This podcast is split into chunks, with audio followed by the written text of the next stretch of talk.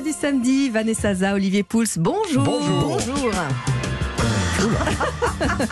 À vous suivre, Olivier, c'est un défi. Barry. Olivier est un peu Voilà. enroué, hein, d'où la petite, le petit clin d'œil de notre réalisateur. et un roi de l'imitation. J'ai fait sa doublure vocale pendant quelques concerts. Mais, mais pas physique. Non. Bientôt peut-être. Bientôt peut-être. Alors, ça va pas nous empêcher de porter des chaussures de marche ce matin à Vanessa parce qu'on va partir faire une rando en Suisse.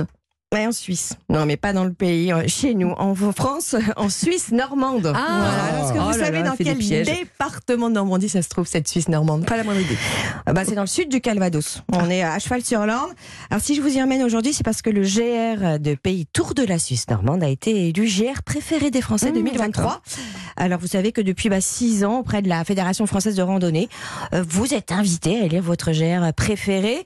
Euh, donc, ce qu'il y a d'intéressant dans ce concours, euh, c'est que justement, c'est l'occasion de découvrir des GR beaucoup moins connus que bon, bah, les grands classiques hein, que vous connaissez, que vous avez tous fait. Et D'ailleurs, Oui, se voit sûr. physiquement tous les deux. Le alors. GR34, le GR20. Voilà. C'est l'occasion de faire des pas de côté, euh, sans mauvais jeu de mots. Oui, faut pas, se- pas se casser la figure. Et qu'est-ce qu'il a de si particulier, ce, ce GR-là, alors? Alors, c'est vraiment son relief, et ça c'est assez inattendu donc en Normandie.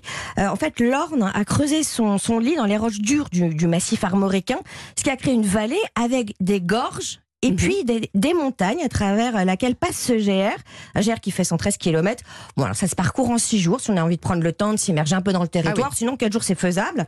Euh, mais il faut avancer là. faut avancer. Oui, Euh, ben, ben, on va mettre à du Barry White pour avancer. voilà, dans les oreilles. Euh, ce GR, c'est vrai qu'il il savoure pour ses paysages. Alors Christian Duplessis, qui est le vice-président de la commission sentier et itinéraire de Calvados, euh, nous confie ce qu'il émerveille toujours. C'est des panoramas parce que euh, dès qu'il y a des reliefs, il y a des, vues magnifiques, des panoramas, et on a euh, un secteur qui s'appelle euh, les Rochers, les Rochers de Clécy et des environs, avec notamment un, massif qui s'appelle le pain de sucre, hein, qui est un, symbole, qui permet effectivement de dégager des, des grandes vues, de se retrouver dans, la nature. Ce qui est intéressant, effectivement, c'est cette variété de, de paysages, avec ces vallées, cette rivière où on, on rencontre des saumons, euh, des truites fario, euh, donc euh, il y en a aussi des, une faune et une flore in- intéressantes. On pourrait citer la, la mulette perlière, qui est une, euh, une moule d'eau douce, euh, qui est un- une espèce protégée. Une moule d'eau Et puis douce. également, on aperçoit des, des loutres d'Europe qui sont aussi très intéressantes. Oui. Moule d'eau douce. étonnant. Bah Moi aussi, oui. j'ai appris Ouais, mais ça. c'est protégé, Mieux vous pouvez pas les Alors, manger. hein. Exactement. Euh, un peu, vous savez que ça vit 70 ans quand même Ah, c'est pas Ouais. hein. J'ai- alors, j'ai appris plein de choses parce qu'on les trouvait aussi dans les eaux douces de, des Vosges, euh, dans la Vologne en particulier, et elle était très appréciée des ducs de Lorraine. Alors ça, c'était pas pour leur palais, euh, mais pour le plaisir des yeux. Ils faisaient monter la, la perle en bijoux. Donc en effet, on est bien d'accord. euh, c'est une espèce protégée. On ne se précipite pas. De toute façon, il y a une perle euh, toutes les mille moules. Donc Oui, voilà. euh, on n'aurait pas. pas euh, hein. Hein, fait richesse sur le, dans le commerce de la moule. Euh, voilà, mais c'est intéressant de, de voir que dans un affluent de l'Orne, on peut trouver justement euh, ce, sort de, ce genre de mollusques. Et l'Orne est aussi intéressant pour l'histoire de ces moulins. Vous pouvez encore apercevoir au bord du fleuve bah, pas mal de, de, de vestiges. Hein, ils sont pas complètement encore unifiés. Et il faut savoir qu'en 1850, il y en avait quand même une petite, une petite trentaine. Alors, on fait des pas de côté intéressants en empruntant ce, ce GR. Est-ce que vous avez une adresse à nous conseiller? Parce qu'on va se reposer un peu après avoir crapahuté quand Alors même. dans la capitale de la Suisse normande, à, Clécy, ça s'appelle le site normand. C'est un hôtel de charme, trois étoiles dans une ancienne bâtisse du, du 18e. Les Charlots étaient venus d'ailleurs euh, dans les années 70 tourner une séquence des Bidas euh, en folie. Euh, voilà. Et, et- le plafond, non mais le plafond s'en souvient euh, encore. Il a, il a été restauré depuis. Voilà. Et puis en plus ils ont une bonne table. Ça c'est pour Olivier. Enfin Alors, Barry une, White. une bonne table où on va manger, j'imagine, du beurre doux puisque nous sommes en Ah. Normandie. C'est presque un sacrilège pour moi, mais Mhm. on va boire du cidre également. Bah, on va pas y couper Forcément. probablement ce week-end. Qu'est-ce que vous allez faire La Bah, on fait la galette. galette. La galette. Alors, je m'empresse de vous dire qu'avec euh, le cidre, il n'y a pas que la galette. On va en parler dans un instant, mais c'est une boisson fantastique. Ouais, qui Il y a, il y a mérite nos galettes bretonnes. Plein Nike. d'autres associations. Oui, alors le cidre, c'est une boisson à base de pommes, et je vous apprends rien, Ouais. euh, qui date du Moyen Âge, mais elle n'était pas fait, il n'était pas fait comme aujourd'hui. C'était euh, de la fermentation, rajouter de l'eau, du miel. Le cidre moderne, tel qu'on le connaît, il date du XVIIe siècle, avec l'invention des pressoirs. Et il y a plusieurs régions qui se battent et qui se disputent pour revendiquer la paternité Eh du oui, cidre. mmh, On ne tranchera pas Comme le aujourd'hui. Mont-Saint-Michel. Voilà. Ah bah, Est-ce que ce rivalité. sont les Bretons, les Normands ou les Basques? Il y a, euh, Ah, ouais, ah, ouais, ouais, ah, ouais, il y a y a match. Basques aussi. Il y a match. Enfin, toujours est-il que dans toutes ces régions, on en trouve aujourd'hui des cidres de qualité, ça se développe, c'est plutôt à la mode le cidre, c'est même plutôt bon. Euh, ça fait entre 2 et 10 degrés d'alcool, Voilà, ce qui est plutôt raisonnable, fort. avec évidemment euh, du sucre dedans, et puis des appellations d'origine protégée aussi, en France on en a quelques-unes.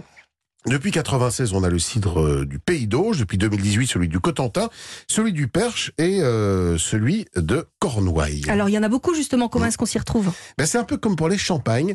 Il y a Oh. euh, sur l'étiquette une petite indication qui vous donne le niveau d'alcool et le niveau de sucre résiduel que vous allez trouver dans votre cidre. Je Alors, pour, regarde que le sucre. pour- pour faire simple, Moi, ouais, l'alcool. ben, vous, prenez, truc, hein. vous prenez de l'extra brut, c'est celui qui est le moins sucré. Il y a moins de 15 grammes de sucre et donc forcément des niveaux d'alcool un petit peu plus élevés, en général autour de 8-10 degrés. Et en fait, la courbe s'inverse. Hein. Au plus il y Mm. a, il y a- au moins il y a de sucre, au plus il y a d'alcool. Alors le brut, qui est le cidre classique qu'on trouve le plus euh, généralement, c'est moins de 28 grammes. Le demi-sec, le demi-sec, c'est entre 28 et 42 grammes. Et puis le doux, c'est plus de 42 grammes de sucre. Ah là. Et là, c'est vraiment très peu, de degrés d'alcool. C'est très sucré, c'est Mm. peu alcoolisé. Alors, vous nous le disiez, Olivier, euh, on a beau fêter la galette des rois ce week-end, le cidre s'accompagne ou se cuisine avec. euh, Ouais. Alors il y a des accords qui sont fantastiques avec les fromages et notamment les, les fromages normands. Je pense au camembert. Essayez le camembert et le Cidre.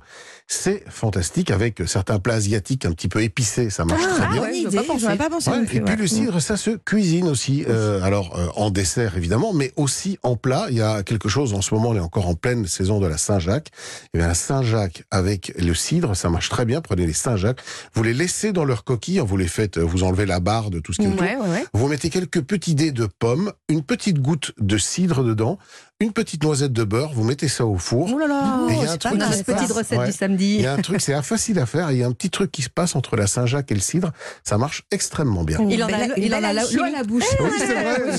Je me donne, je me donne faim moi-même. bon, bah, vous allez nous préparer. Moi, j'aime bien, c'est toujours simple. On Ah les bah, note. c'est simple, c'est facile à faire. Ça marche. Il, il c'est- faut que ce soit. Et dernière chose, préférez les cidres fermiers. Ce sont des cidres qui Oh, sont bah, issus bien sûr. de la récolte des pommes d'une ferme. Et puis, euh, bah, goûtez-en plein de sortes parce qu'il y a, il y a- il va- il en va, pardon, il en va du cidre comme du vin. Il y a des terroirs, il y a des approches différentes, il y a plein de variétés de pommes, il y a plein de variétés de cidre. Et puis il y a un petit euh, complément à votre chronique, euh, Oui. Olivier, dans euh, les petits plats de euh, Laurent Mariotte. Hein, si Son excellent magazine. Un excellent magazine. Il y a tout un dossier sur le cidre. un tout dossier sur le site, c'est pour ça qu'on en parle ce matin. Merci à tous les deux. À demain, les infos arrivent. Bonne journée. Et on retrouve la chronique sur europe1.fr.